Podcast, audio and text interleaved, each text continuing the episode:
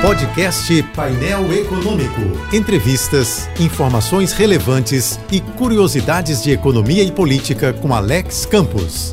A democracia brasileira voltou a ser alvo de ataques políticos especulativos. Felizmente, a democracia brasileira é hoje forte, robusta e consolidada. Felizmente, também é grande a lista de homens públicos que já saíram em defesa da democracia e de seu maior instrumento de estabilidade institucional, que é a nossa Constituição de 1988. Essa lista é encabeçada por Luiz Roberto Barroso, atual ministro do STF, e pelos ex-presidentes do Supremo, Carlos Carlos Veloso e Aires Brito. A Constituição de 88 já chancela a democracia brasileira por 32 anos, ou seja, mais de três décadas de respeito pleno, sem interrupções, aos direitos fundamentais das liberdades civis, das atividades políticas, das organizações profissionais, das manifestações públicas, das pregações religiosas e muito além. Falar em reescrever a Constituição, por inspiração no que está acontecendo no Chile, é falar em golpe contra a democracia. Sim, porque o que os chilenos estão reescrevendo é uma Constituição decretada por uma das mais sangrentas ditaduras da América Latina. Daí que esse é um problema que nós não temos mais, já que no Brasil a democracia subiu a cabeça dos militares. Isso ficou provado quando generais aceitaram participar de um governo eleito pelas urnas, mesmo sabendo que seria seriam alvos solidários dos ônus e bônus dessa decisão. A diferença é que hoje não é a democracia que incomoda os militares, mas sim a artilharia com fogo amigo